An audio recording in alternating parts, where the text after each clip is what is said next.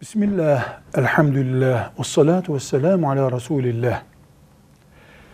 Acil veya yoğun bakımda nöbetçi olan doktor, sık sık hastaların geldiği bir hastanede ise veya yoğun bakımda ya da acilde tedavi görmekte olan hastaları varsa ve cuma namazı için gerekli olan yarım saat gibi bir vakit o yoğun bakımdaki hastayı emanet edeceği kanunen yetkilendirilmiş bir asistanı yoksa eğer, doktorun cuma namazına gitmemesinde dinen bir sakınca yoktur.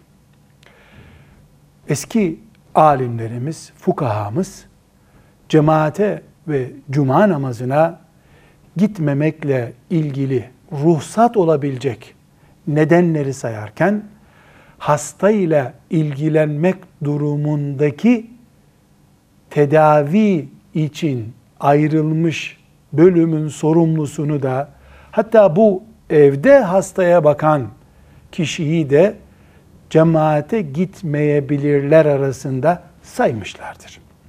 Yoğun bakım ve acil bölümleri doktorlarının cuma namazı yerine öğle namazını kılmalarında hiçbir sakınca yoktur. Hatta çok yoğun bir ortamda doktorun kritik hastaları bırakıp cumaya gitmesi caiz değildir bile diyebiliriz. Ama bu poliklinik tedavide, yani normal hastaların beklediği bir ortamda söz konusu değildir. Çok yoğun, kritik, filan suya düşmüş, eli yanmış bir çocuk mesela veyahut da çaydanlığı annesinin maazallah üzerine devirdiği bir çocuk hastaneye gelmiş ve doktorun onu bırakabileceği, bayan bir doktor yok, cumanın kendisine farz olmadığı, doktor onu bırakıp cumaya gitmez. Dinimiz insanı mükerrem görüyor.